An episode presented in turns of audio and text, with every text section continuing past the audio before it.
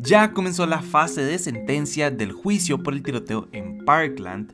Rusia impuso una multa millonaria a Google y descubrimos algo súper interesante sobre los peces payaso. Esto es primero lo primero, un podcast diario no pasa nada con todo lo que tenés que saber para empezar el día. Recuerden que pueden escucharnos de lunes a viernes a las 6 de la mañana en su plataforma de podcast preferida. Y bueno, comencemos hablando del tiroteo en Parkland porque como ya les dije, ya comenzó la fase de sentencia del juicio contra Nicolás Cruz, que es el autor confeso de la matanza.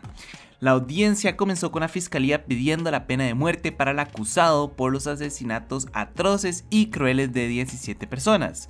El fiscal alegó que en este caso hay hasta 7 factores agravantes que justifican la pena de muerte para Cruz, los cuales serían los suficientes para doblegar cualquier argumento en torno a la salud mental y la infancia del joven. Básicamente lo que la defensa de Cruz quería hacer es exactamente lo mismo que hacen en todos estos casos, como nada más alegar que tiene una discapacidad mental o que, no sé, esquizofrenia, locura alguna de esas, y que tuvieron una infancia súper difícil y súper atormentada y que eso fue lo que los llevó a hacer las, eh, o bueno, cometer los crímenes. Entonces, básicamente la eh, la justicia o bueno, la fiscalía lo que está diciendo es como que no, que tienen siete factores o hasta siete factores que son puntos claves para determinar por qué se le debería de justificar la pena de muerte. En realidad no hay como, o sea, en realidad no los presentaron per se porque estamos hablando apenas del primer día de la audiencia, ¿verdad? O sea, falta bastante. Eh, entonces dijeron como que se iban a esperar a presentar todos y cada uno de sus alegatos en el momento en el que tengan que hacerlo, ¿verdad? Pero, pero sí dieron ahí como un sneak peek de lo que tienen y uno de esos factores es pues obviamente el video en el que Cruz tres días antes del tiroteo alertó que pues iba a matar personas, de hecho en el video se escucha a Cruz decir, y voy a citar, va a ser un gran evento y cuando me vean en las noticias sabrán quién soy, todos ustedes van a morir. Y el otro de los factores es la cantidad de disparos que recibió cada una de las víctimas. Según explicaron los oficiales, en los 7 minutos que duró el ataque, me refiero como desde el momento en que empezó hasta el momento en el que Cruz tiró el arma por unas escaleras, él realizó 139 disparos, lo cual es obviamente un número bastante eh, anormal. Pero bueno, en realidad la fase de sentencia apenas está iniciando, como ya les dije, con costos escogieron a los 12 miembros del jurado eh, y bueno, esto se va a extender por varios meses porque tienen que analizar las pruebas, tienen que oír los argumentos, tienen que llamar a la gente para que den sus testimonios y bueno, todo esto para llegar a un veredicto. Nada más les recuerdo, eso es algo súper importante, que es de octubre del 2021, Cruz se declaró culpable de los 34 cargos que se le imputan. Son 17 por asesinato y 17 por intento de asesinato en el caso de las personas que sobrevivieron a las heridas de bala. Entonces en realidad aún tenemos muchísimo juicio por delante y sepan, estén bastante claros de que los vamos a estar actualizando. Tengo entendido que para que se acepte la, pena de, muerte tienen que ser un veredicto unánime, o sea, todo el jurado, los 12 personas tienen que aceptar el, el, el veredicto, ¿verdad? Entonces, di, pues sí, existe la posibilidad. Y si no se acepta la pena de muerte, pues en realidad nada más se le va a dar como cadena perpetua, como dije, cumpla sus años en prisión, ¿verdad?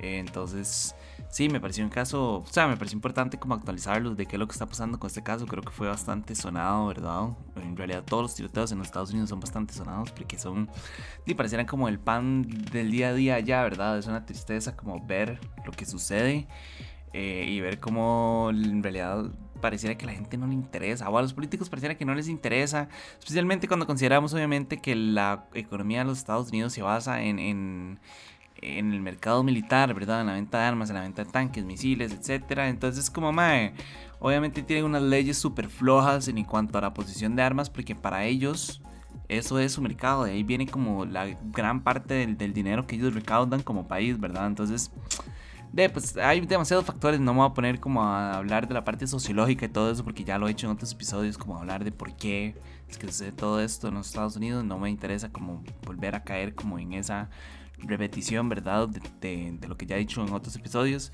Em, pero sí, es triste, es como molesto y me parece como curioso, ¿verdad? Que a pesar de que él ya se declaró culpable, aún así la defensa va a, a, como a defender y a intentar como que no se le condene como a la, a, la pena de muerte, ¿verdad?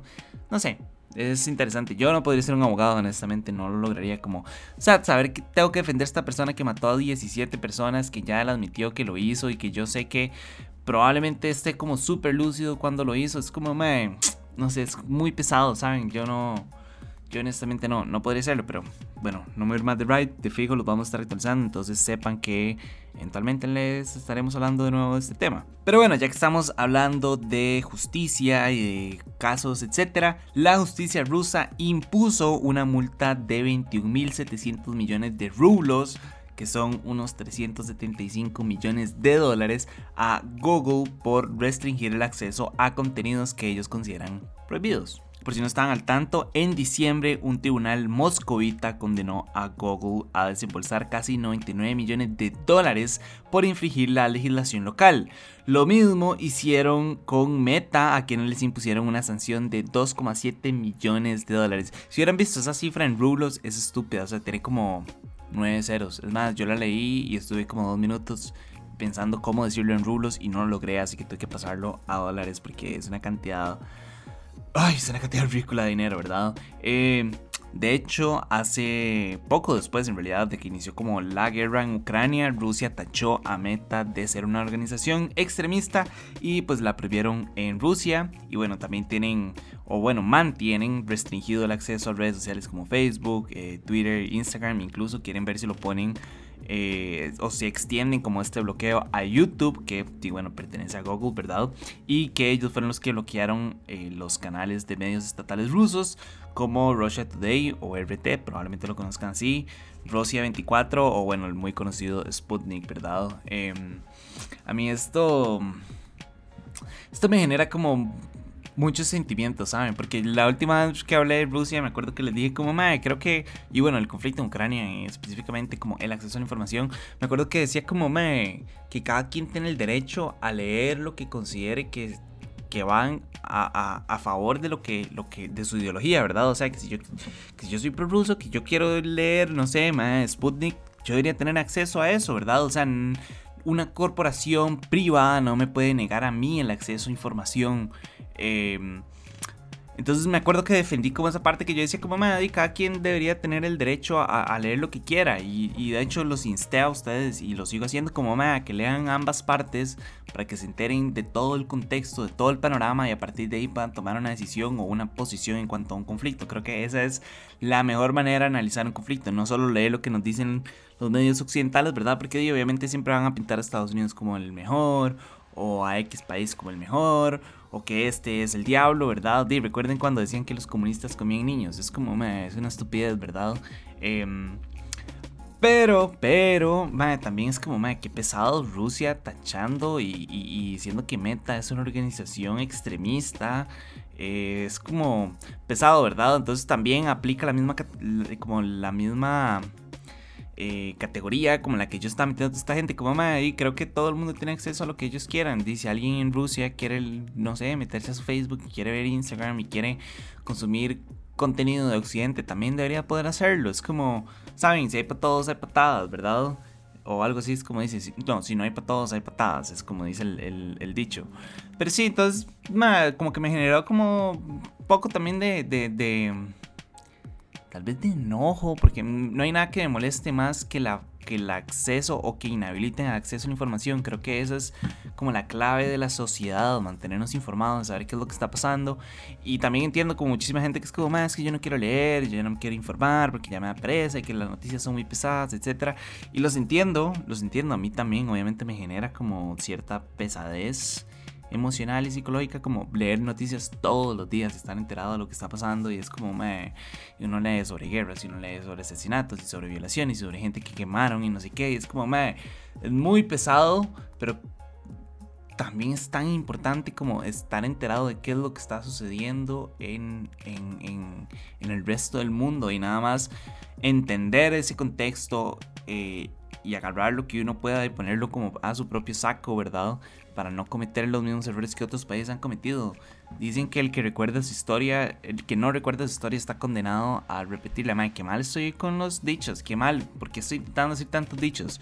Nada más es como me parece importante que todos mantengamos informados y regresando como a Rusia, Ucrania y el resto de países, creo que cada quien debería tener acceso a la información que quiera y a la información que va hacia su ideología. Además, es una persona comunista que pueda, le permitan leer sobre comunismo, que es una persona capitalista que le, permitan leer de eso, que es una persona que es pro Israel, que entonces pueda leer los medios de Israel, que, pero si es pro Palestina, entonces que también pueda leer los medios de Palestina, ¿saben? Como, di, por alguna información se pone internet, que es una plataforma gratis, ¿verdad? Para que la información sea de todas las personas y por y para todas las personas. Entonces, pues sí me molesta un poco como cuando inhabilitan el acceso a la información. Me parece que de, no sé, nada más me molesta. Pero bueno, ahora sí ya para cerrar y como les dije, con un tonito un poco más curioso y no tan como tan trágico y tan negativo, ¿verdad? Resulta y acontece que los peces payasos adecúan su tamaño al tamaño de la anémona en la que viven. No sé por qué la palabra anémona me da demasiada risa. Como que me acuerdo de me acuerdo de, de, Buscando a cuando Nemo dice como anemonana y no puede decir anemona, me da demasiada, no sé, risa, perdón. Pero bueno, según un estudio publicado en Scientific Reports, los peces con anémonas más grandes crecen más rápido que los que viven en anémonas más pequeñas.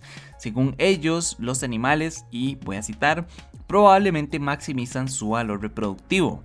Incluso en las pruebas quedaron descartados factores como la disponibilidad de alimento y de espacio por sí mismo como posibles mecanismos. O sea que no es que viven o que no crecen por falta de comida o por falta de espacio. En realidad es que ellos adecúan su tamaño al tamaño de la anémona.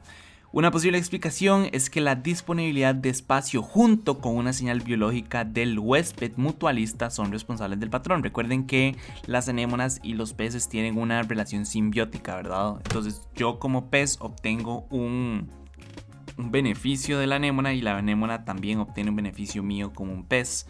Eh, aunque en realidad pues no sabemos el por qué, ¿verdad? Eh, en realidad no sabemos como a ciencia cierta por qué los tamaños varían, ¿verdad? Obviamente hay que hacer un montón de estudios más y, investigaciones. Esta es apenas una primera investigación. Pero sí, en realidad no quería como comentar mucho esta noticia, nada más me pareció como graciosa, interesante, curiosa, me pareció que podía aliviar un poco como toda la no sé, toda la parte antes del podcast, ¿verdad? O lo que venía antes, que estuvo un poco pesado. Pero sí, me pareció chivísima. Las anémonas son súper importantes. Ellas les dan como protección a los peces payasos y los peces payasos y pues la limpian y la mantienen como dentro de ellas y incluso las, las resguardan también. Entonces por eso decía que es una relación simbiótica, es súper importante y es como un ecosistema dentro de un ecosistema, ¿verdad?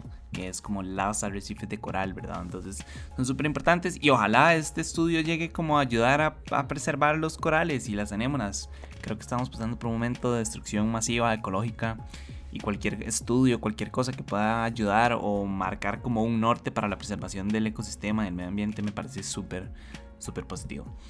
Pero bueno, eso fue todo por hoy. Su apoyo es posible primero lo primero. Recuerden que pueden apoyarnos en patreon.com slash no pasa nada oficial.